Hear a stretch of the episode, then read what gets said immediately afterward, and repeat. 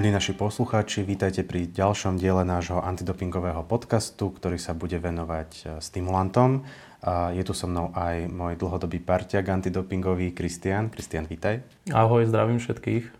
Touto témou sa posúvame od trvalo zakázaných látok, e, ktoré sa testujú v podstate vždy u športovcov, k takým špecifickejším látkam, ktoré sa testujú vyslovene iba počas súťaže a súťažnej dopingovej e, kontroly. Ten dôvod je v podstate jednoduchý. Sú to látky, ktoré majú veľmi rýchly nástup účinku, na druhej strane ten účinok aj veľmi rýchlo uh, odoznie. Takže tieto látky si postupne predstavíme, prečo sa užívajú, zneužívajú, aké rizika môžu predstavovať. Ja by som ešte na úvod povedal, že som sa nedávno zúčastnil Svetovej antidopingovej konferencie v Lausanne, čo je také asi najväčšie antidopingové stretnutie celého sveta, kde sa rozoberajú nové trendy, nové nastavenia, čo bude v podstate platiť v najbližších rokoch. A jedna taká veľmi významná téma, ktorá dosť zarezonovala, je metóda Dried Blood Spot, ktorú sme my na Slovensku preložili ako metóda suchej kvapky krvi. Je to taká metóda, kde sa športovcovi odoberá krv, ale teda tak neinvazívne, čiže není to odber tej venóznej krvi, ale v podstate to je len, je na to také zariadenie, ktoré spraví taký malý vpich do kože a odoberá sa malá kvapka krvi, čiže je to niečo podobné, ako keď sa meria hladina glukózy z kvapky krvi. Takáto krv sa potom uh, nanesie na taký špeciálny papier, kde sa teda tá kvapka nasaje a môže slúžiť na rôzne analýzy. Uh, je to metóda, ktorá nie je úplne alternatívou k tým krvným odberom, ale slúži napríklad na detekciu špecifických metabolitov e, rôznych anabolických steroidov, ktoré sa v moči nedajú e, zistiť. Tá metóda e, je neinvazívna, takže nemusí to odoberať zdravotník, môže to odoberať štandardný dopingový komisár. Čiže je to možno taký nový nástroj, ktorý budeme tiež vedieť v budúcnosti využiť. Niektoré krajiny už s touto metódou začali, robia prvé odbery a nastavuje sa v podstate ten um, nejaký štandardný postup, ako by sa táto metóda dala používať. Takže určite je to niečo uh, prínosné uh, do budúcna, prečo nie. A zároveň tam dosť rezonovala aj téma celkovo integrity športu. A tým, že boj proti dopingu je naozaj veľmi dobre rozbehnutý, máme všetky procesy, či už testovania alebo prevencie dobre nastavené, tak začína sa hovoriť aj o iných negatívnych javoch v športe, ako je um, match fixing, ako sú násilnosti na štadionoch, a sexuálne zneužívanie, genderová otázka. A, takže tých negatívnych javov je veľmi veľa a treba ich taktiež riešiť. A ten svetový trend je taký, že práve k antidopingovým agentúram sa začínajú postupne nabalovať aj ostatné negatívne javy v športe. Um, takým asi najväčším príkladom, kde to funguje vo veľkom je Austrália, uh, kde v podstate sa z austrálskej antidopingovej agentúry stala agentúra pre ochranu integrity v športe a naozaj zoskupuje všetky tieto, uh, tieto javy. Um, takže toto je možno trend, s ktorým sa stretneme aj na Slovensku. Uvidíme, či prejde uh, aktuálna novela uh, zákonu uh, o športe. A možno takou treťou témou, ktorá ma zaujala, je rekreačný šport.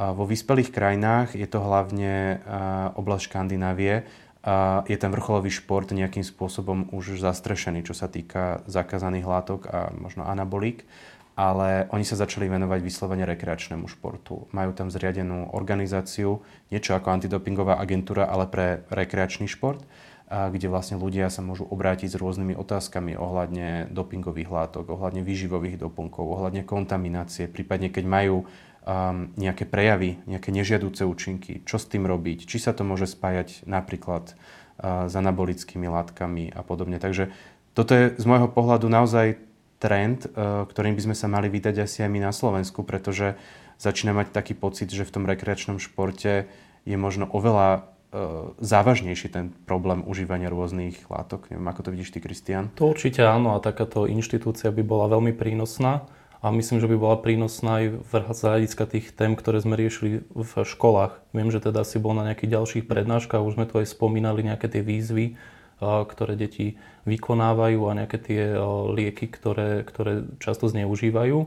A určite takáto nejaká inštitúcia by mohla pomôcť a mohla by byť v podstate takým kontaktom pre nich z hľadiska toho, že možno sa budú menej hambiť, ako napríklad keby majú kontaktovať nejakého školského psychológa alebo niekoho zo svojho okolia, tým, že by to vo veľa prípadoch mohlo byť aj na nejakej anonymnej báze. Neviem, ako to v zahraničí funguje. Presne tak, je to anonymné a dokonca majú uh, ten systém tak perfektne vymyslený, že napriek tomu, že to je anonymné, tak v rámci tej platformy ten odborník vie tomu anonymu odpísať. Čož nebýva vždy zvykom, že keď tam neposkytneš na seba kontaktné údaje, uh, tak nie vždy sa dá odpovedať. Takže toto je vy, vytvorené v rámci tej samotnej platformy, kde vlastne tá anonymita je ten základ toho, aby ľudia naozaj povedali, ten problém, ktorý mm-hmm. sa ich môže týkať. To je super, to, to smerovanie v zahraničí je naozaj parádne a som zvedavý teda, že ako to bude u nás pokračovať.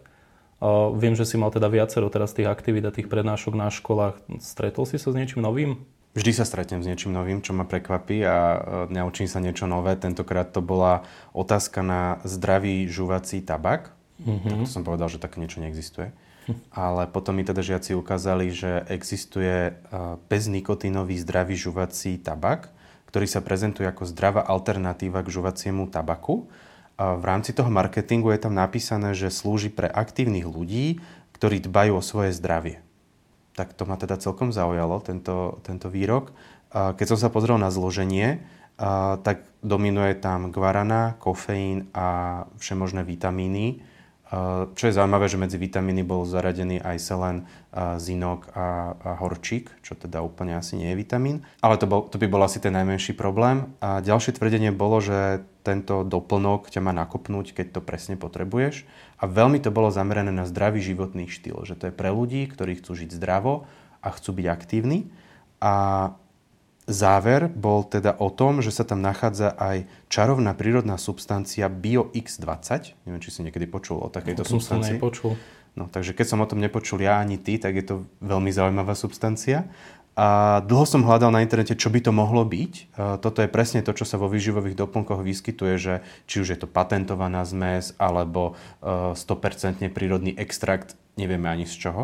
Tak prišiel som na to, že v tom tvrdení bolo napísané, že je to jedinečný extrakt, je to prírodná látka a mal by to byť kľúč k nášmu zdraviu. Tam som asi skončil. To sú celkom zaujímavé tvrdené a to, že tam ani nemáš napísané vlastne, že čo to a je.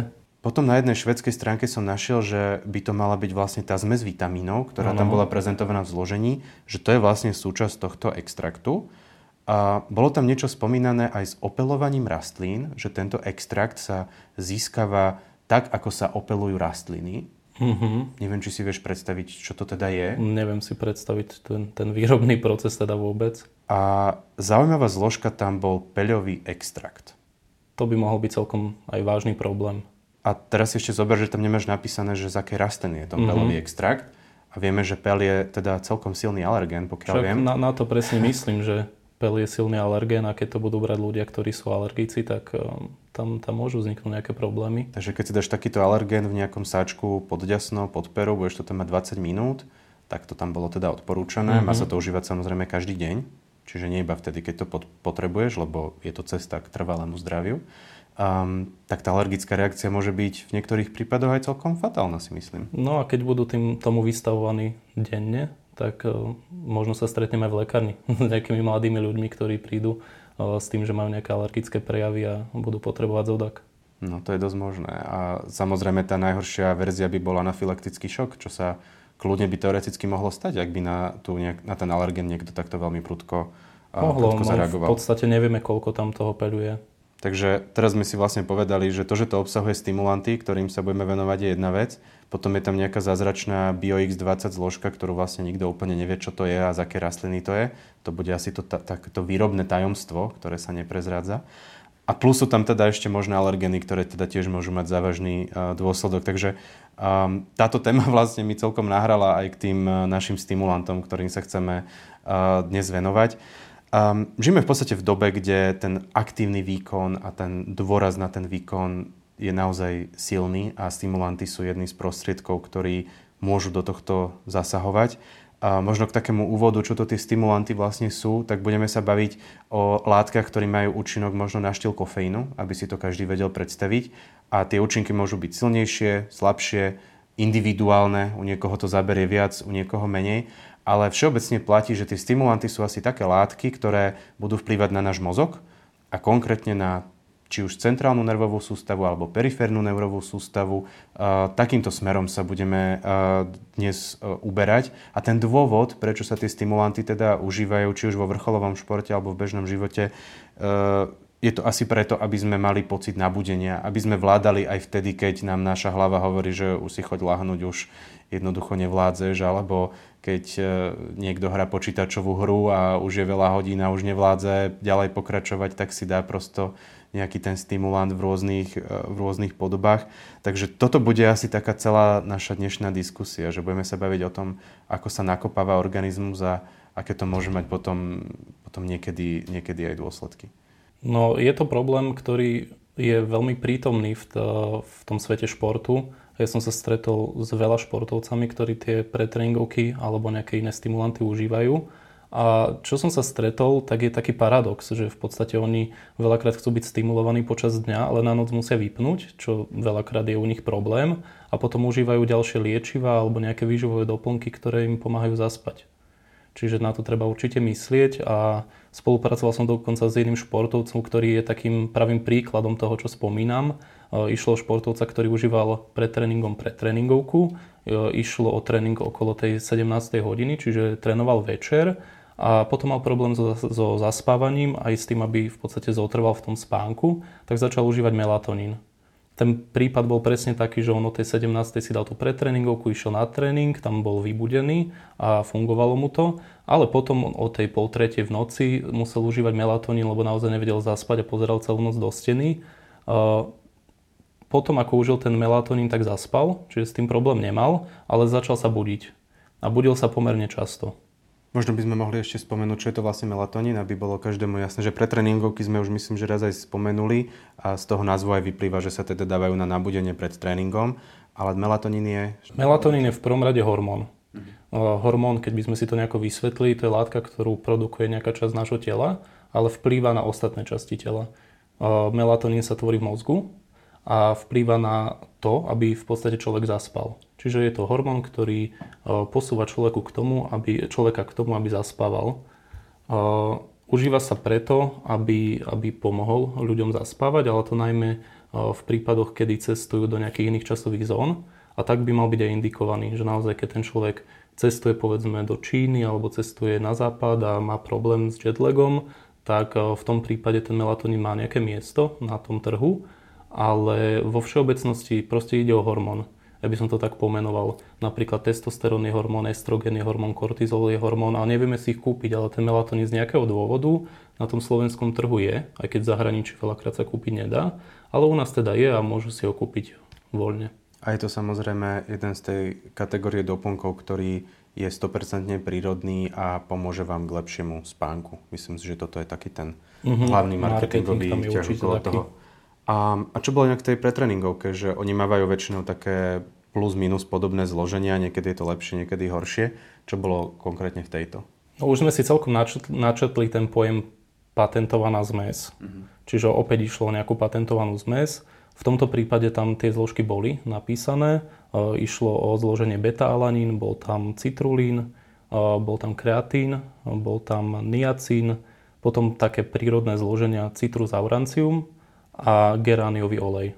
Teraz, keď to tak nad tým rozmýšľam, tak tam tých e, problémov mohlo byť viacero.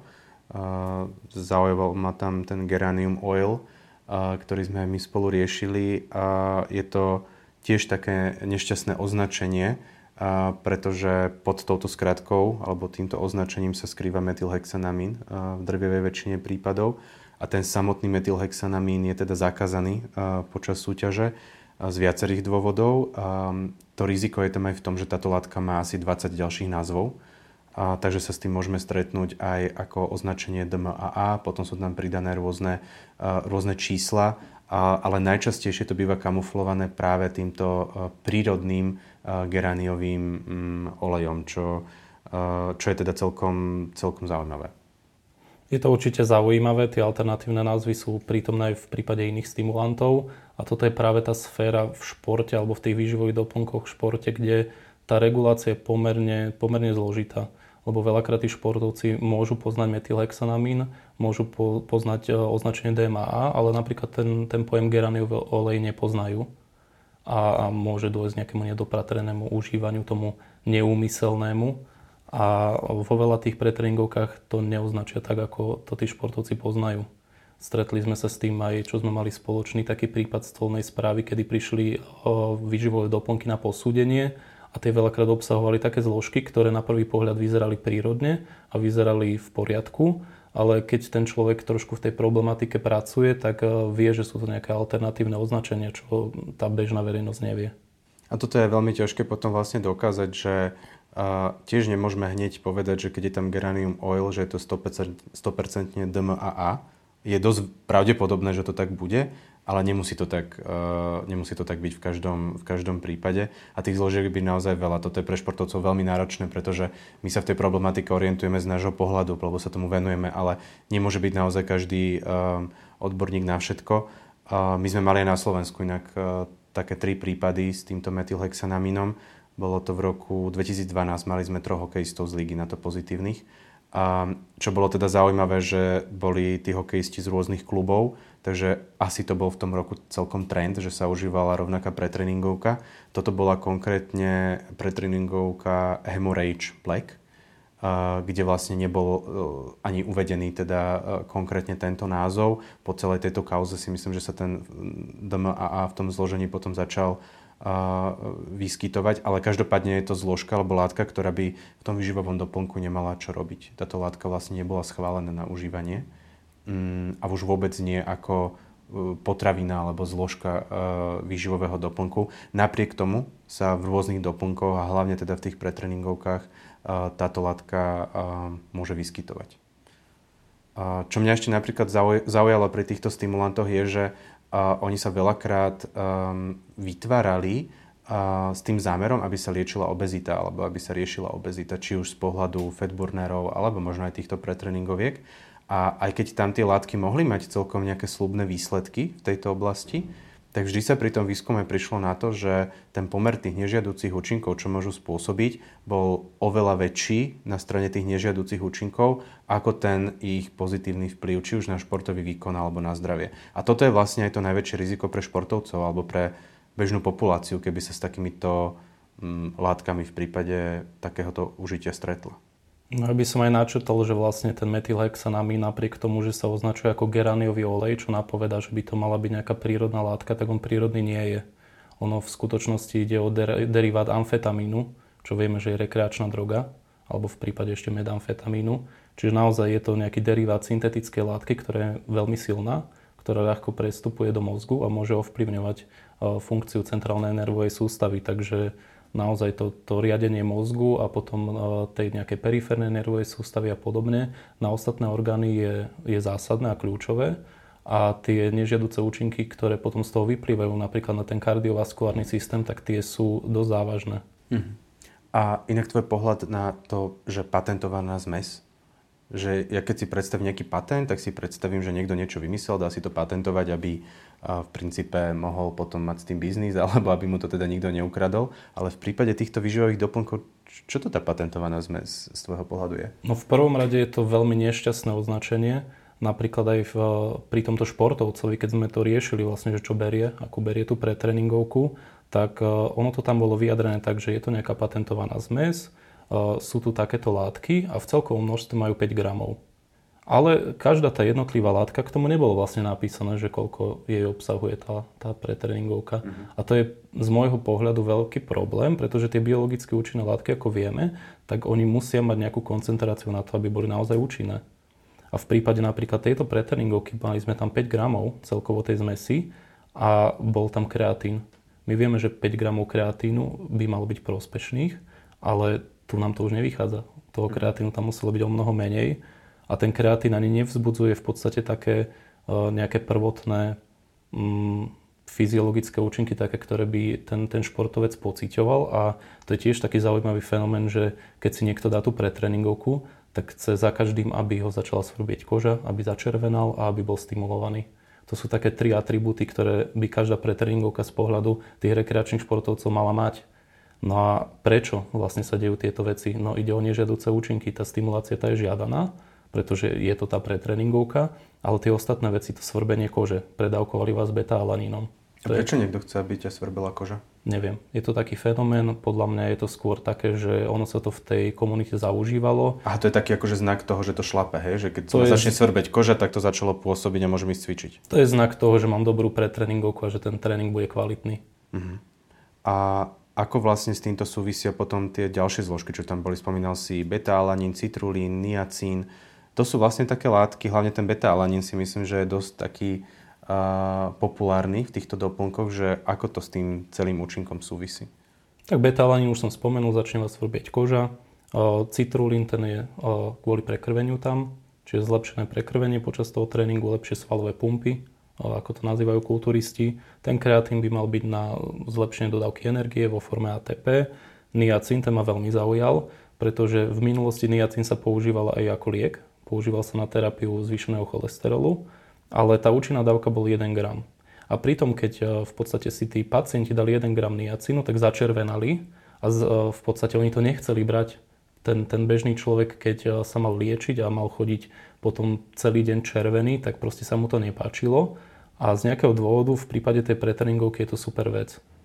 Že OK, dám si tam povedzme ten 1 gram niacínu, ten športovec začervená a, a bude spokojný. Mhm. Takže to je celkom taký, taký zaujímavý poznatok podľa mňa. Citrus aurancium, ďalšia nejaká prírodná zložka, to vieme, že je synefrín. Ten sa používa aj v tých spalovačoch tukov, ktoré si už spomínal, na zvýšenie termogenézy. A v podstate tá termogenéza to je tvorba tepla. Tie, tie firmy alebo ten marketing za týmito výživovými doplnkami je taký, že počas toho tréningu by sme sa mali čo najviac spotiť a tým pádom ten tréning bol naozaj dobrý. Prečo je vlastne to potenie tak, také žiaduce z tohto pohľadu? Ono žiaduce podľa mňa nie je. Pre tú firmu je to tiež zase taká zaujímavá vec, že keď, keď príjmem toho človeka k tomu, že pociťuje nejaké účinky toho výživového doplnku, tak e, si bude myslieť, že ten výživový doplnok je naozaj dobrý. A to potenie je v tej rekreačnej sfére dosť spojené s chudnutím. Uh-huh. Že čím viacej sa ja spotím, tým viacej som schudol.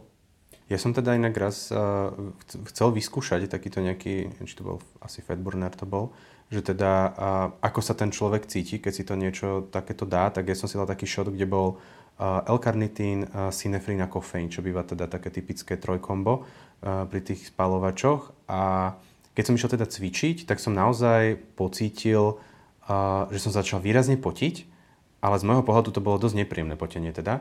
Uh, mne to asi aj znížilo, ten môj uh, tréning alebo ten športový výkon. A ďalší taký pocit bol, takej, neviem, asi by som to nenazval úplne, že brain fog, ale taký ten fokus alebo takéto sústredenie, bol som taký roztržitý. Ako keby som nevedel úplne, že doprava, doľava, čo mám teraz robiť a, a necítil sa vôbec dobre. Neviem teda, či mi to pomohlo niečo viac chudnúť, to som už teda, teda potom nejak nesledoval po tom jednom tréningu, ale môj pocit teda z toho nebol úplne teda pozitívny. Ja mám podobnú skúsenosť s kofeínovými tabletami, kedy uh-huh. naozaj tá roztržitosť a strata tej pozornosti bola výrazná a prestal som ich užívať, ako užíval som ich dvakrát. A ako do, taký experiment? Že či ako to taký experiment, lebo som videl teda, že je to, je to populárne, prečítal som si nejaké publikácie s tým, že, že by to malo byť aj prospešné, ale vôbec mi to teda nesadlo.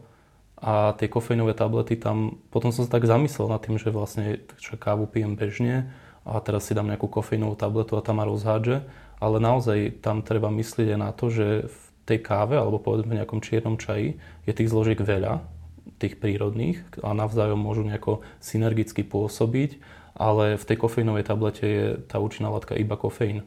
Hej, vlastne v potravinárstve sa hovorí o potravinovej matrici, čo je vlastne veľmi taký dôležitý pojem, že je dosť veľký rozdiel prijať nejakú látku v synergii s ďalšími látkami, ktoré tá potravina prirodzene obsahuje. V tomto prípade to môže byť teda tá vyextrahovaná káva alebo ten kávový nápoj a, a tam sa môže ten kofeín správať úplne inak ako v prípade a, toho, že si to dá človek izolovane v tabletke.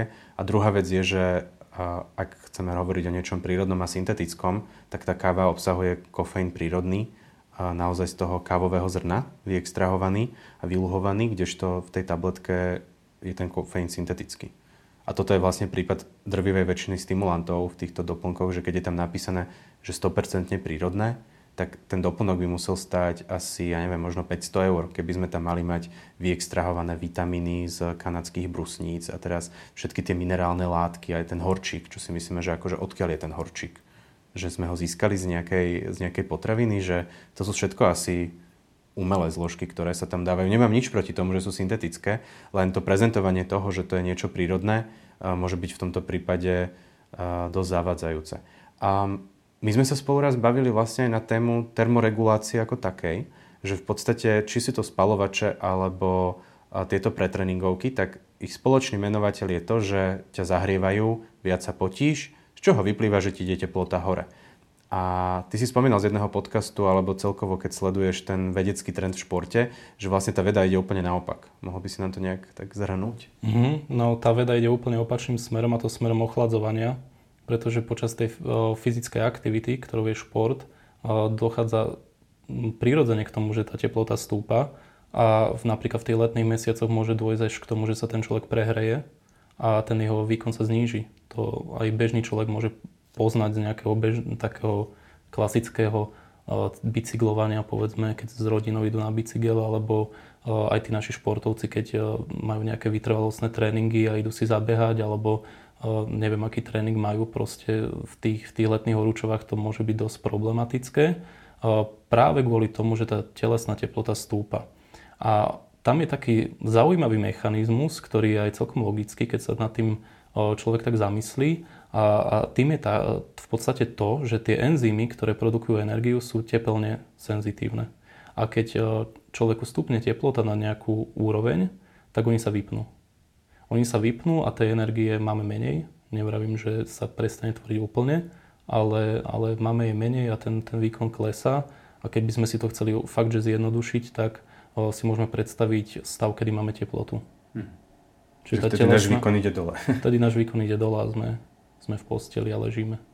A ešte jeden zaujímavý fenomén popisujú ľudia, čo užívajú pretréningovky, že povedzme po mesiaci užívania to zrazu prestane fungovať, že pri tých prvých dávkach človek naozaj pred tým tréningom pocití možno taký ten, eh, ten stimul a, a ono to zrazu skončí. Prečo? To je spojené s budovaním tolerancie. Ako na kofeín sa dá celkom jednoducho vybudovať tolerancia, ako samozrejme sú aj ľudia, ktorí ten kofeín nebudú tolerovať vôbec, ale tá väčšina populácie si tú toleranciu vybuduje a takisto je to aj s tými ostatnými stimulantmi. Sice majú iný mechanizmus účinku, ale tie receptory sa môžu stať menej senzitívnymi. To znamená, že sú menej citlivé. A čo keď sa niekto rozhodne, keď pozoruje ten efekt, že mu to teda prestáva zaberať, tak sa rozhodne si dávať tú pretréningovku v dvojnásobnom množstve. Môže mu to pomôcť? Alebo skôr ublížiť? Tam zase prichádzajú tie nežiaduce účinky. Čím viac tej látky sa užije, tak tým viac problémov To, že ten človek nastať. to necíti na prvú šupu, tak to neznamená, že mu to na neho zle nevplýva. Uh-huh. A teraz inak rozmýšľam nad tým tvojim prípadom toho športovca, že a v podstate tam sa mu asi dosť narušil ten biorytmus. Ono sa to niekedy nezdá, ale aj vlastne slnečné žiarenie a to, ako sme vlastne exponovaní tomu prirodzenému svetlu, veľmi úzko súvisí s tým, ako je na hormonálnej úrovni uh, riadený náš spánok. Tak ako si sa vlastne ty potom postavil k tomuto prípadu, že ako ste to nejako vyriešili, alebo ako si mu vlastne vysvetlil, že v čom je problém, lebo uh, on ti asi povedal teda, že toto užívam, toto užívam a toto sa mi deje, tak ako si mu ty nejak vysvetlil, že prečo sa to asi deje? Ten postup bol taký, že najprv sme si identifikovali, čo tá pretreningovka obsahuje, tam som mu vysvetlil tie náležitosti, ktoré sme aj teraz preberali.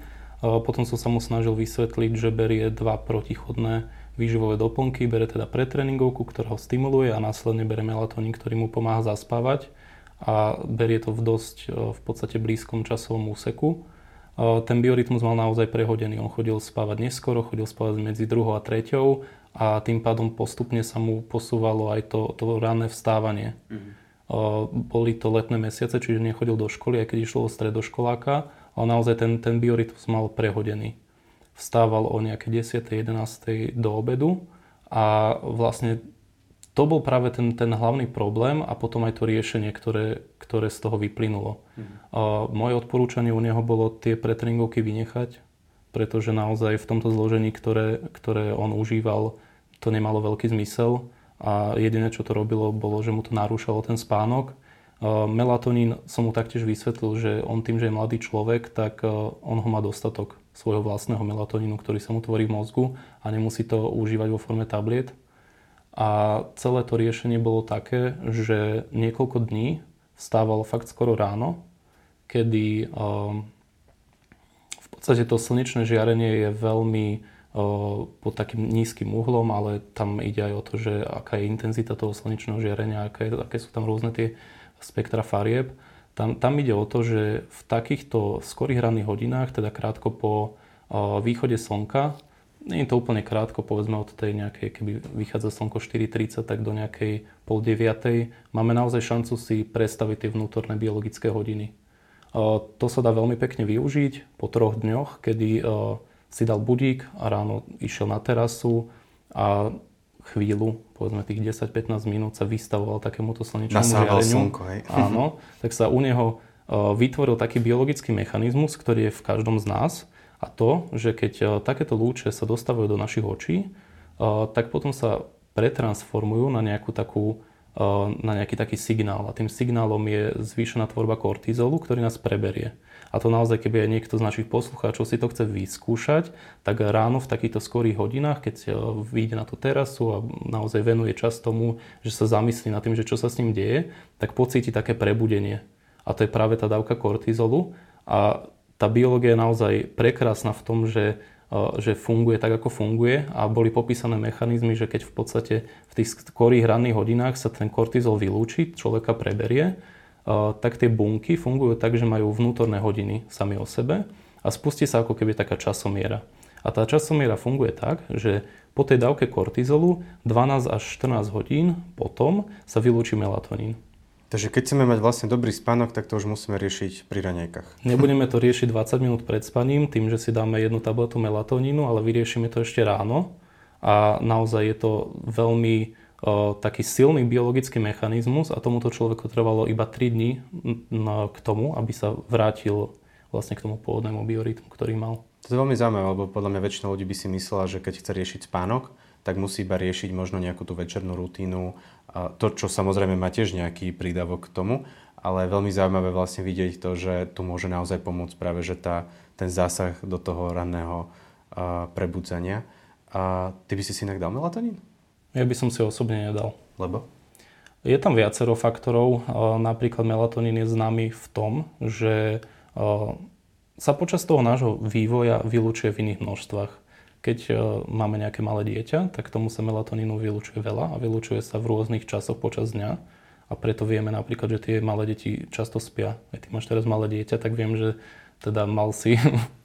Nie vždy spal až tak veľa, ale áno, možno, že to bol problém melatonínu. Mm-hmm. Ale určite, e, keď sme odsledovali ten jeho biorytmus a dodržiavali sme e, časové úseky, teraz spánok detí je normálne veľká veda, mm-hmm. veľmi zaujímavá, tak ono to výrazne tomu spánku pomohlo. Takže určite to má niečo do seba. Ale že... spával aj počas dňa. Áno, samozrejme. No. A vlastne tam ten, to, čo ťa ešte čaká, je, keď sa dostane do puberty. A tá puberta nastupuje vtedy, keď sa ten melatonín prestane produkovať počas dňa. Že naozaj to bude exkluzívne v noci. A ten dospelý človek je charakteristický tým, že iba v noci sa mu tvorí ten melatonín. Čiže naozaj ten prechod je tam uh, takýto. A je to kvôli tomu, že ten melatonín je ako keby inhibičný, to znamená, že potláča uvoľňovanie testosterónu. Uh-huh. Viem, že teda máš chlapca, mm-hmm. u žien by to bolo uvoľňovanie estrogénu. Mm-hmm. Čiže on vplýva na tie pohlavné hormóny. A keď dôjde k tomu, že ten človek je dospelý, tak e, ten melatonín sa bude tvoriť iba v noci, teda potlačenie tvorby tých pohlavných hormónov bude počas spánku, ale počas toho dňa nie. Mm-hmm. Čiže e, napríklad, keby melatonín bol podávaný malému dieťaťu alebo niekomu, ktorý, kto dospieva, povedzme nejaký 12-13 ročný chlapec, tak môže dôjsť k tomu, že sa u neho potlačí ten nástup puberty. Čo je podľa mňa veľmi závažná vec. Dokonca som už aj počul o tom, že keď niektoré malinké deti, možno ročné, majú taký problematický spánok, tak im rodičia dávali melatonín ako doplnok pre lepší spánok. To asi tiež nie je úplne ideálna cesta. No, presne to. A mne sa stalo v lekárni napríklad, že mamičky, ktoré mali deti v rôznych vekových nejakých intenciách, tak proste ten melatonín si prišli vypýtať mne to dieťa nespí, potrebujem, aby teda prespalo celú noc, chcem mu dať ten melatonín, ale naozaj zahrávať sa s hormónmi nie je úplne ideálne a preto ma aj prekvapuje napríklad osobne, že ten melatonín je voľno predajný. Mhm. Ja sa snažím v tej lekárni naozaj vyhovárať ľuďom užívanie melatonínu. A, a hlavne ja sa teda dosť venujem aj tým malým deťom, a čo sa týka tej vedeckej nejakej stránky, a vychádza mi z toho, že veľký rozdiel, keď zasahujeme do hormonálneho systému detí do 18 rokov, ktorým sa vlastne všetko vyvíja, ako dospelému človeku, ktorý už má toto celé za sebou a nejak sa mu to nastavilo, že aj všetky tie výživové doplnky, ktoré môžu byť niekedy aj fajn, len stále mi z toho vychádza, že čím menej zasahujeme do toho tela do tých 18 rokov týmito syntetickými náhradami, tak asi o to lepšie, že to telo si vytvorí ten svoj správny metabolizmus tak, tak asi ako má. Určite áno. A keď sme v podstate v tomto podcaste hovoríme aj o nejakom vrcholom športe, tak uh, väčšinou tí športovci sa snažia mať optimalizované hladiny testosterónu mm-hmm. aj tým nejakým prírodzeným spôsobom, aby vedeli vyťažiť z toho svojho tela, čo vedia. A keď by užívali ten melatonín, tak práve by pôsobili proti tomu. Ono ten spánok aj celkovo to bdenie a to nastavenie toho biorytmu je pre športovcov podľa mňa alfa omega aj správnej regenerácie sa to hovorí aj o, o rastovom hormóne, ktorý teda najlepšie sa vylúčuje alebo pôsobí v noci alebo večer. Čiže keď tí mladí športovci chcú mať čo najlepšiu regeneráciu, tak nemusia až tak veľmi riešiť BCAčka a proteíny a neviem čo všetko, že niekedy je fakt dôležité sa vyspať a ísť spať naozaj pred tou polnocou, že aby to telo dostalo teda ten, ten čas na to, aby sa, um, aby sa zregenerovalo. Uh, ja som mal napríklad taký prípad, um, že Športovec e, bol naozaj až farmakologicky riadený, čo sa týka toho režimu.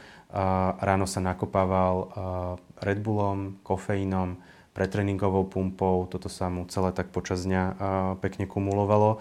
Do toho sa potom zapojili ešte kofeínové tablety, aby vlastne ten športovec prežil či už tréning alebo potom nejaký večernejší zápas. No a potom prišiel zase ten problém, že únava bola veľká, ale oči nie zavrieť čo sa potom mm, rieši v športe a nielen v športe rôznymi cestami. Bude to alkohol, bude to THC, alebo sú to prípadne lieky ako Lexaurin a Xanax. Toto mi príde už ako také farmakologické riadenie tvojho tela, že tvoje telo už ani nerozhoduje o tom, že kedy má byť bdele alebo kedy má spať, ale že už si vlastne dávaš tabletku aj na to, aby si sa prebral, to už jedno, či to je liek alebo výživový doplnok, dávaš si potom niečo na to aj, aby si zaspal a keď sa človek dostane do takejto špirály, tak to môže byť e, dosť veľký problém. Dosť veľký problém a naozaj veľký odklon od toho, čo je prirodzené a pre toho športovca to môže mať ďaleko siahle následky. Veľakrát sa stretávam s tým tiež, že športovec nejaký ma osloví a chce so mnou konzultovať nejaké výživové doplnky a začne úplne tými najzložitejšími vecami a moja prvá otázka je vždy, ako je na tom tvoj spánok. Hm. Kedy vstávaš, kedy chodíš spať, máš nejaké problémy so zaspávaním, prebudzaš sa počas noci, čiže to sú naozaj, to je alfa omega, ktorú treba riešiť ako prvú a keď e, to má ten športovec v poriadku, tak sa môže ísť niekam ďalej. A v rámci týchto stimulancií som sa stretol aj s tým, že sa a, niekedy užívajú lieky, a, ktoré sú určené v princípe na chrípku a prechladnutie, a, ktoré obsahujú rôzne stimulanty. A najčastejšie to býva pseudoefedrín. Stretol som sa vlastne s takým prípadom, že sa užíval a, Modafen s Red Bullom, ako také kombo pred športovým uh, výkonom, ktorý ťa má uh, nabudiť. Jedna vec je, že pseudoefedrín ako látka je z pohľadu zoznamu zakázaná uh, počas súťaže. Ale celkovo je to dosť taký, podľa mňa dosť zlý nápad sa takýmto spôsobom nabudzovať pred športovým výkonom. Určite áno, je tam nejaký energetický nápoj, čo si spomínal, že zvyknú užívať, čiže máme tam nejaký kofeín, potom máme kofeínové tablety ešte do toho, do toho máme pseudoefedrín, čiže naozaj tá stimulácia centrálneho aj toho vegetatívneho nervového systému je extrémna a nemusí sa to vyplatiť tým športovcom. Viem, že sú známe nejaké prípady, kedy sa dostali tí športovci povedzme na koniec nejakého závodu a náhle umreli. Skolapovali. No? Skolabovali a boli tam veľké problémy. Lebo ono, ten mechanizmus účinku tých stimulantov síce začína v tom mozgu, ale ten mozog vlastne spôsobí to, že sa aktivuje alebo teda stimuluje kardiovaskulárny systém, takže to srdce prestimulované dokáže naozaj potom narobiť veľa nežiaducich účinkov.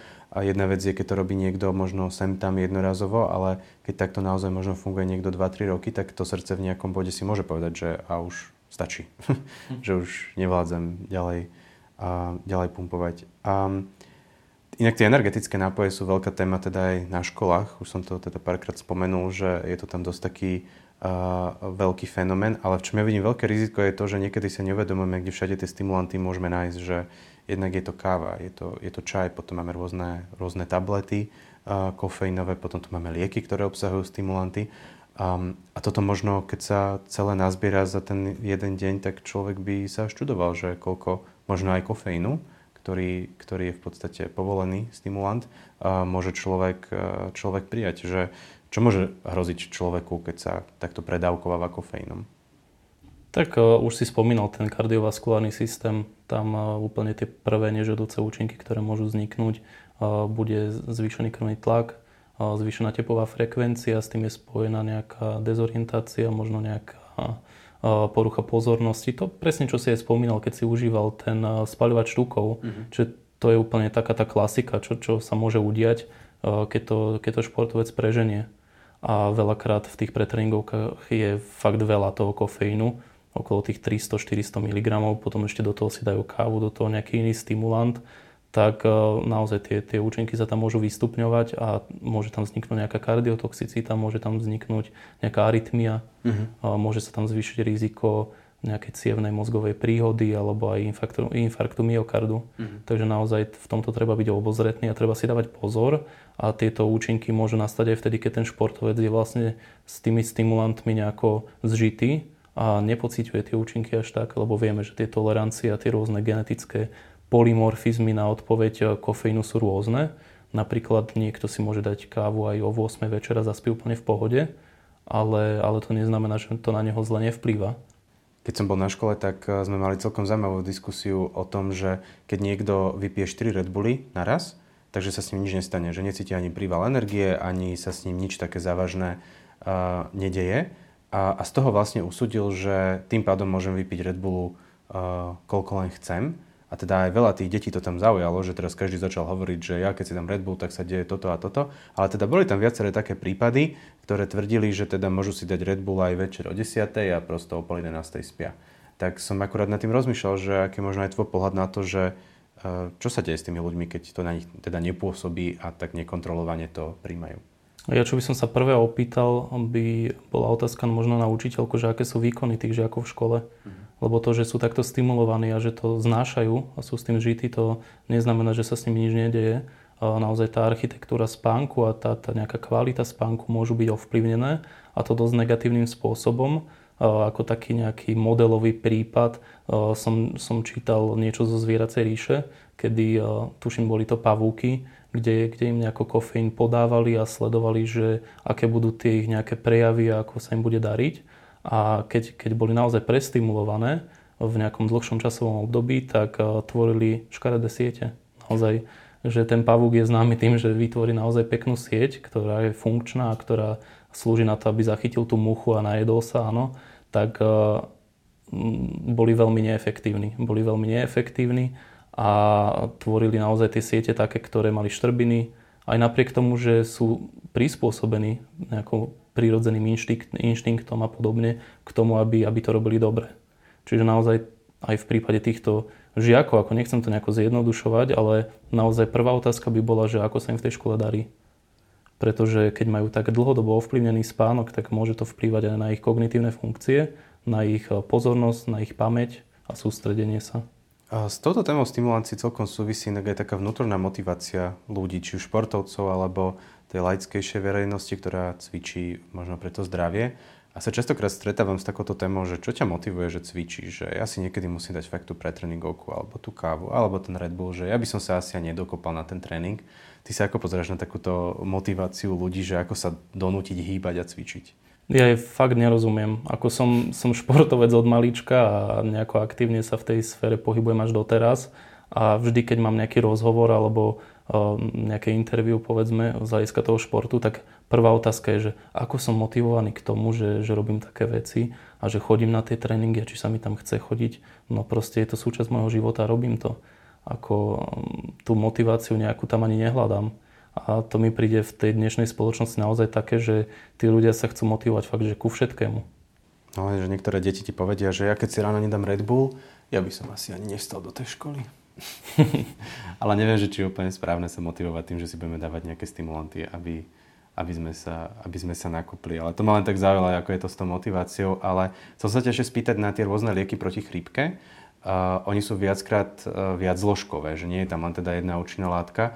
Čo môžu vlastne tieto tie najbežnejšie látky spraviť so zdravým organizmom? Hej? Že keď si to dáme keď máme tú chrípku, tak vieme, čo to s nami spraví, tiež to nie je úplne najzdravšia cesta možno, ale čo to robí s tým zdravým človekom, keď si dá tieto lieky?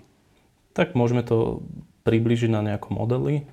Ten model by bol modafen, to veľa ľudí pozná. Tak modafen obsahuje okrem toho pseudoefedrínu aj ibuprofen.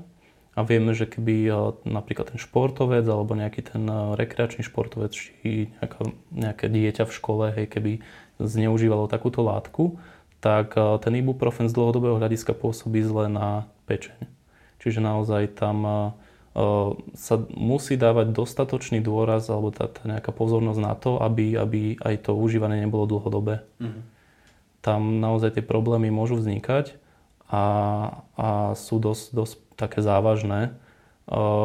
Keby to užíva povedzme počas toho obdobia choroby tých 5 dní, tak tam ten problém taký nie je, lebo naozaj je to určené iba na ten krátky časový úsek a má to pomôcť tomu človeku k tomu, aby zvládal ten stav. Ale keď je ten človek zdravý, tak to potlačenie teploty alebo nejaké potlačenie zápalu nemá zmysel a, a môže len uškodiť. Ten pseudoefedrín napríklad v tých liekoch je preto, aby uvoľňoval nos.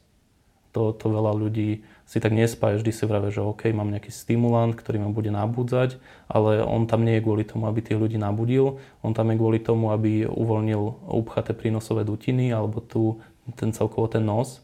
A tam naozaj tie efekty sú tiež také, že by sa to malo brať krátkodobo, tak ako tie spreje. To, to pozná povedzme každý z našich tých poslucháčov, že keď má upchatý nos, tak si dá sprej, ale keď si ho dáva dlhodobo, tak tam vznikajú problémy s tou sliznicou, môže mu opúchať, môže tam vznikať nejaká závislosť a potom to musí riešiť. Takže taký tam myslím, že okolo 5 dní sa odporúča maximálne užívať e, tieto spreje do nosa, aby si človek vlastne vytvoril tú opuchnutú sliznicu, aj keď už to nie je nevyhnutné. Lebo Určite to je áno, a niektorí ľudia sú naozaj citliví na to, ja som jeden z nich. Ja to môžem užívať maximálne 2 dní a preferenčne to ani neužívam, pretože mi krváca potom z nosa, musím mesiac brať askorutin, aby som sa z toho dostal. Mm tak e, naozaj treba si dávať pozor a tie stimulanty ako pseudoefedrín pôsobia aj na ten centrálny nervový systém, na kardiovaskulárny systém, čiže naozaj tých, tých vplyvov je tam veľa. Hlavne už asi aj keď sa niekto rozhodne to užívať, tak by tam mala byť tá miera a ten nejaký prehľad toho, že koľko tých stimulantov vlastne za deň príjmem z tých všetkých rôznych zdrojov, ktoré asi z tohto pohľadu existujú, lebo toho môže byť naozaj veľa. A v prípade tej, tej mládeže alebo tých detí je to tam ešte o to také dôležitejšie, aby sa na to dával pozor, lebo nemyslím si, že tie, tá mládež by mala mať až taký strašný problém s tou, s tou energiou. Ten problém tam môže byť skôr spôsobený možno tým, že majú nekvalitný spánok, hrajú počítačové hry, a myslím, že to si aj ty spomínal, že teda to je tiež ten fenomén energetických nápojov mladých, a, že je to preto, aby mohli celú noc hrať e, nejakú tú hru a, a potom to vlastne ovplyvňuje ten ich e, celý aj nasledujúci deň, aj tú efektivitu, a, efektivitu práce ako takú. A myslíš, že nejak ten pseudoefedrín môže tak zlepšiť ten športový výkon? Mm, myslím si, že môže ako to akutné zlepšenie športového výkonu v prípade tých stimulantov je, je známe, je popísané a preto sú aj zakázané práve na tých súťažiach. A tam treba naozaj zdôrazniť, že sú to zakázané látky.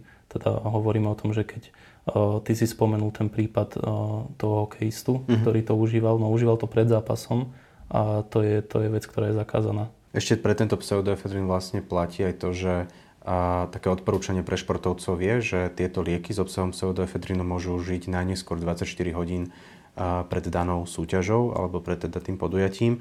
A je to vlastne preto, že tým, že sú to lieky, tak tam bola nastavená taká, taká hranica, že keď ten športovec by 24 hodín pred súťažou užil maximálnu povolenú dávku toho lieku, tak vlastne po tých 24 hodinách by to už v jeho tele nebolo. Nebol by tam jednak ten efekt a už by to nebolo ani až tak detekovateľné v moči, ale predsa len tie nejaké stopové množstva by sa tam aj na ten druhý deň našli. Preto je vlastne aj pre pseudoefedrín stanovená uh, detekčná hranica 150 nanogramov na, na mililiter, ktorá sa musí v tom moči prekročiť, aby daná vzorka bola uh, označená za pozitívnu. Ale myslím si, že tu nejde len o to, že či by športovec bol alebo nebol pozitívny. Ide tu aj o to, že keď napríklad športovci majú chrípku a dajú si takýto liek, ktorým naozaj tie príznaky veľmi rýchlo a veľmi výrazne potlačí, však to poznáme aj na sebe, a, tak nie je úplne vhodné asi vykonávať ten maximálny športový výkon v takomto stave. To je tiež jeden z vecí, ktorý treba podľa mňa s tými športovcami riešiť, že aj keď je to dôležitý zápas, tak treba si potom zvážiť tú daň, ktorú za to zaplatíme, lebo tieto prechodené či už bakteriálne alebo vírusové infekcie sa môžu potom vypomstiť.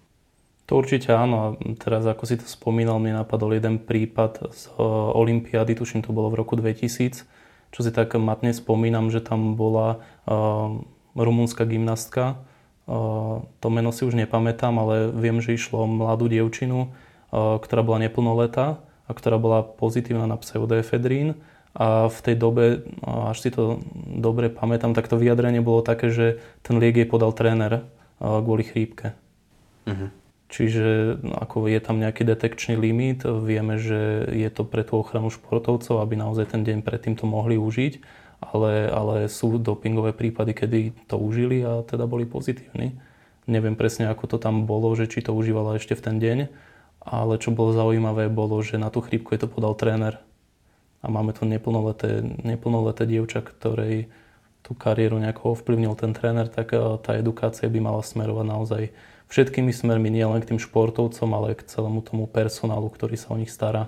Preto aj radíme športovcom, keď sú na vrcholných podujatiach, aby akúkoľvek liečbu riešili s tým daným lekárom na tom podujatí, pretože ten presne vie, aké sú tieto pravidlá minimálne o podaní akéhokoľvek lieku by mal byť nejaký písomný záznam. Takže takéto tvrdenie, že či už mi to dal tréner, rodič alebo niekto, to, to akože moc neobstojí. Keď už je o tom a lekársky záznam, tak sa tiež dá na túto vec podľa mňa tak inak pozerať. Spomenuli sme tu viacero stimulancií, niektoré sú povolené, zakázané. By som to chcel iba tak nejak zhrnúť, aby sme v tom mali jasno, že máme naozaj strašne veľa stimulancií, ktoré sú zakázané. Sú špecifické, sú nešpecifické, sú vo výživových doplnkoch, sú v liekoch. Ale máme tu istú skupinu, teda, ktorá je povolená, ktorá je iba na monitorovacom zozname. To znamená, že sa ich hladina v moči športovcov sleduje, ale nehrozí za to postih. Takéto stimulanty sú kofeín, nikotín, a synefrín, to sú asi také, také najznámejšie, ktoré sa vyskytujú. A potom máme teda pseudoefedrín, efedrín, ktoré sú zakázané, ale majú tam teda tú detekčnú a, hranicu. Ale môžeme sa ešte ne, nejak nedotkli takého toho mechanizmu účinku, lebo to, tých mechanizmov je tiež trochu viac. A môžeme si možno napríklad vysvetliť pseudoefedrín a kofeín, že ako, ako pôsobia. Uh-huh, to si vybral celkom také dobré dva prípady, na ktorých by sme to mohli načetnúť. Tak pseudoefedrín tiež je nejaká látka, ktorá je odvodená od amfetamínu, čiže to máme tu amfetamínovú časť tých zakázaných stimulantov. Tie pôsobia úplne inak ako ten kofeín. Oni pôsobia tak, že stimulujú sympatikový nervový systém. To je ten nervový systém, ktorý je v nás zabudovaný pre akciu, preto aby sme niečo vykonávali. A pôsobia tak, že zvyšujú uvoľňovanie noradrenalínu a zvyšujú uvoľňovanie dopamínu do tzv. synaptickej štrbiny. To je v podstate také miesto, v ktorom neuróny medzi sebou komunikujú. Čiže sú to dve bunky, ktoré sa medzi sebou nejakým spôsobom rozprávajú, keď to zjednodušíme. A rozprávajú sa na základe toho, že si odovzdávajú dopamín, odovzdávajú si ten noradrenalín a tým, že je ho viacej a zároveň sa ako keby blokuje to, aby sa dostávali, aby sa zmetabolizovali, aby tam nepôsobili. Čiže oni sa rozprávajú dlhšie. A tým, že sa rozprávajú dlhšie, tak aj ten stimulačný účinok tých, tých neurónov medzi sebou je o mnoho výraznejší a, a tým pádom v podstate dochádza k tej, k tej celkovej stimulácii, či už toho centrálneho alebo vegetatívneho nervového systému.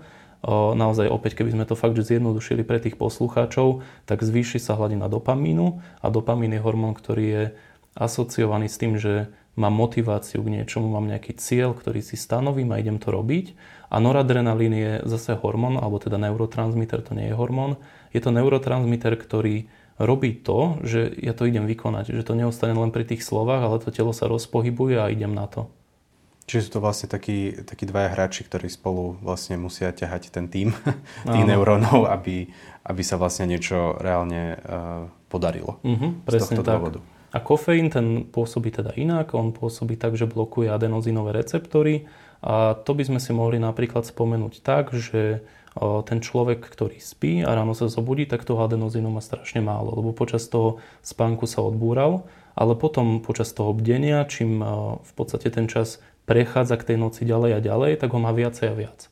To znamená, že on sa v tom organizme kumuluje a vytvára taký spánkový tlak. To, to je jednoducho znázornené. Je to napríklad tak, že keby niekoľko hodín nejem, no tak ten hlad sa dostaví. A takisto, keď niekoľko hodín som bdelý a fungujem počas toho dňa, tak budem ospalý po nejakej, po nejakej dobe. No a ten kofeín robí to, že zablokuje receptory, na ktoré sa táto molekula viaže a na tú určitú dobu, kým ten kofeín pôsobí, tak my ospali nebudeme. Mm-hmm. Čiže zvýši sa ako keby aj tá naša pozornosť, zvýši sa tá naša bdelosť takto vlastne vzniká tá nejaká stimulácia v rámci toho organizmu, ale je to dočasné. Je to dočasné dovtedy, kým ten kofeín na tých receptoroch môže pôsobiť, je tam nejaký biologický polčas, dokedy to trvá a potom on sa odtiaľ vyviaže, ale ten adenosín sa môže naviazať naspäť a to je napríklad spojené s tým, že často keď si dáme kávu, tak o niekoľko hodín naozaj pocítime taký útlom. Mm-hmm. Že to tak náhle na toho človeka dojde, že je, aký som zrazu unavený a na chvíľu by som si aj láhol a tak. To je celkom taký fenomén, ktorý je bežný. A ten je spôsobený práve tým, že ten kofeín z nejakého percenta už prestal pôsobiť na tie receptory a naviazal sa tam ten adenosín, ktorý sa počas celej tej doby kumuloval. Ono ho nebude menej, on ho bude vždy iba viac. Takže to je ten pocit, keď si povieme, že už by som si dal ďalšiu kávu. Áno. Hej, napríklad. A ešte ma celkom zaujalo, že pri týchto nakopávačkách sa častokrát tie stimulanty kombinujú v tých prípravkoch. Myslím, že taký veľmi známy je kombinácia synefrin kofeín, to, to býva veľmi často. Môžu tieto vlastne mm, rôzne stimulanty, ktoré sú v jednom prípravku medzi sebou, tak nejak bojovať, alebo sa skôr podporujú, alebo ako to tam je? Tam si viem predstaviť skôr ten synergický účinok, lebo každý z tých, ktoré si spomenul, pôsobí iným spôsobom a, a ten synergický účinok bude potom no, môže byť prejavený tou stimuláciou, ktorá je žiadaná, ale naozaj tie, tie nežiaduce účinky na e, krvný tlak a na tepovú frekvenciu sa budú kumulovať a, a môžu tam vzniknúť nejaké rôzne problémy. Myslím, že ak sme si tak postupne prebrali rôzne aj prípady z našej praxe, aj teda to, čo vieme o niektorých stimulantoch, tak keby som tak zhrnul, tak tých mechanizmov účinkuje viacero, ale každý smeruje vlastne k tomu nabudeniu, ale niek- niektorá skupina stimulantov to robí zľava, druhá sprava, takže niekedy sa môžu na tej ceste stretnúť a ešte to viac e, nabudiť, ale asi všeobecne platí pre tie stimulanty, že to riziko je naozaj v tom prestimulovaní. Takže môže tam vlastne najviac asi trpieť tá kardiovaskulárna a sústava, srdce, ktoré teda môže byť týmto ovplyvnené. Zároveň to môže byť prepojené čiastočne na tráviacú sústavu, keďže ten mozog a trávenie celkom spolu z tohto pohľadu súvisia, takže tie rizika sú asi teda zvýšený, zvýšený tep, trás, možno strata koncentrácie práve z toho prestimulovania, čo z môjho pohľadu ten športový výkon potom ovplyvní negatívne, lebo keď sa nemôže ten športovec sústrediť na ten svoj výkon, tak to je super, že je prestimulovaný, ale ten mentálny fokus mu vlastne odišiel. Takže toto je vlastne aj taká možno informácia pre športovcov, že oni to užívajú preto, aby sa ten výkon zlepšil, ale v konečnom dôsledku to môže byť uh, presne naopak. Je možno ešte niečo také, na čo by sme mali upozorniť, alebo na čo by si športovci mali dať pozor, čo môžu zažiť? Ja mám ešte jeden taký uh, celkom zaujímavý nežiadoci účinok v rukave a, a to je v podstate Eh, on sa týka energetických nápojov. Eh, stalo sa to môjmu kamarátovi, ktorý teda energetické nápoje pred tými tréningami dosť, dosť neužíval a bolo to u neho na tej dennej, dennej báze, že, že ich pil. A stala sa mu taká vec, že mu začervenali oči a nejako to neustupovalo. A došlo to do toho štádia, že musel vyhľadať lekárskú pomoc, lebo ho to zaujímalo, akože nejako tie oči ho nebolali, ale boli fakt začervenané a vyhľadal teda oftalmologa, s ktorým sa teda porozprával a postupne pri tom e, budovaní anamnézy došli k tomu, že on pije tie energetické nápoje a tie energetické nápoje často obsahujú veľké množstvo taurínu. A, a taurín je známy aj tým, že môže spôsobovať mikrovaskulárne poškodenia. Oni boli pravdepodobne v celom tom jeho tele, ďalej sa to nevyšetrovalo, ale na tom oku to bolo naozaj viditeľné a prejavilo sa to a keď vysadil v podstate tie energetické nápoje a ten taurín, ktorý v nich bol obsiahnutý, tak e, sa mu vlastne tie bielka vyčistili. Čiže to je tiež taká zaujímavá vec, že som si to začal všímať. Veľakrát prídu e, aj takí mladší ľudia do lekárne a majú začervenané oči a hľadajú na to nejaké kvapky. A teraz jedna z tých mojich otázok e, po novom je, že či teda pijú energetické nápoje. A ti odpovedali niekedy, že áno? Uh-huh, už sa mi to stalo. Sranda. Niekedy si myslíme, že to môže byť nejaká alergia alebo prasknutá cievka alebo čo a v skutočnosti stačí vysadiť energetické nápoje a máme, máme po probléme. Tak na záver by sme mohli, možno mohli zhrnúť e, celú tú tému stimulancií v tom, že nachádzajú sa v potravinách, nachádzajú sa vo výživových doplnkoch, čo sú inak tiež potraviny podľa našej legislatívy, nachádzajú sa v liekoch, a, takže ich môžeme nájsť naozaj asi všade. A, ich spoločný menovateľ je to, že nám majú teda nie dodať energiu, lebo oni nám to reálne nedodávajú, nemám moc rád tento termín, ale skôr hovorím, že nám presvedčajú náš mozog, že tú energiu máme, aj keď ju možno reálne, uh, reálne nemáme. Aký je taký tvoj celkový pohľad na stimulanty, povedzme skôr asi v tých výživových doplnkoch, že sú to pretreningovky, sú to spalovače, uh, to sú asi také hlavné skupiny, kde sa s nimi môžeme stretnúť.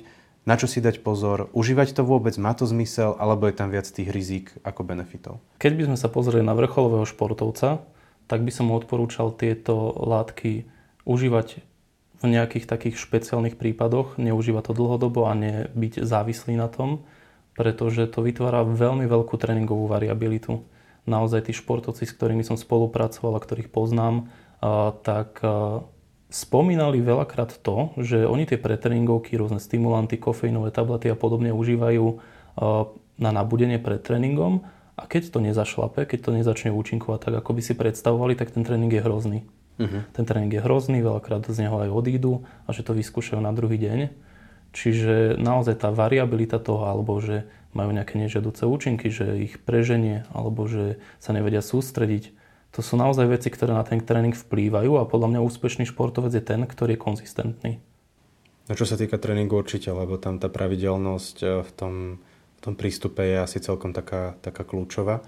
A jedna vec je, keď sa nám takéto niečo stane na tréningu, že to nezašlape, ale keď si takéto niečo dá niekto pred vrcholným podujatím, ktorý je možno e, vrchol jeho, e, jeho roka prípravy, tak, tak to je dosť veľké riziko. Toto by som ja rozhodne povedal, že rozhodne na súťaži neskúšame nejaké nové nápady, čo niekto len tak rýchlo poradil, treba byť s tým veľmi opatrný a pri týchto stimulantoch podľa mňa obzvlášť platí, že každý sme individuálni, každý máme svoju anamnézu, máme svoje, um, svoje telo v takom stave, v akom máme a od toho sa aj odvíja to, že kto ako na to zareaguje. To určite áno a naozaj tí športovci veľakrát to robia, že, že majú pred nejakým veľkým závodom, pred e, nejakou ligou alebo povedzme nejakými majstrovstvami Európy či sveta, tak chcú rýchlo niečo vymyslieť. Ježiš, mám dva týždne, mám deň, mám 5 dní do toho, aby som išiel štartovať a musím niečo zmeniť. No môj, môj postoj je taký, že prosím vás nič nemente. Všetko nechajte tak, ako to bolo, lebo na to ste zvyknutí a môžete si len v konečnom dôsledku vyčítať, že to nezafungovalo a mohlo vám to priniesť nejaké povedzme ťažkosti tráviace alebo niečo podobné a vy ste si celý ten výkon tým pádom odpálili. Lebo pri športe takáto tráviaca záležitosť je teda obrovský diskomfort, ktorý si viem predstaviť, že ten výkon kľudne vie znižiť aj na polovicu. Určite áno. Tak ja pevne verím, že sa nám podarilo túto tému stimulancie obsiahnuť, tak aby, aby to bolo prínosné pre našich poslucháčov. Tých zakázaných stimulancií je naozaj veľmi veľa. Jedna vec je, či sú zakázané kvôli dopingovej kontrole a tak ďalej, ale my sme sa tu naozaj zamerali na to, že ten, ten dopad na to zdravie aj na ten samotný športový výkon vlastne môže byť negatívny. Tým pádom, aj keď sú tie niektoré stimulancia povolené, tak to vlastne nedáva úplnú logiku ich užívať. Takže tak možno moje záverečné zhrnutie je, že musíme si dávať pozor na to množstvo. Že aj ten kofeín možno v správnej miere vie, vie pomôcť, vie čiastočne nabudiť, ale je veľký rozdiel, či ho príjmeme v káve, alebo či ho príjmeme v tabletách, alebo pre tréningovej pumpe. Takže musia byť tým mm, tí športovci aj bežná populácia opatrná sledovať možno aj takú tú odozvu svojho tela na tieto látky. Takže ja ti, Kristian, ďakujem za tento rozhovor a teším sa na náš nasledujúci e, podcast a ak by naši posluchači mali e, nejaké komentáre, pripomienky, tak nám ich kľudne môžu na našu facebookovú stránku napísať. Ďakujem za pozornosť. Takisto ďakujem za pozornosť a prajem pekný deň.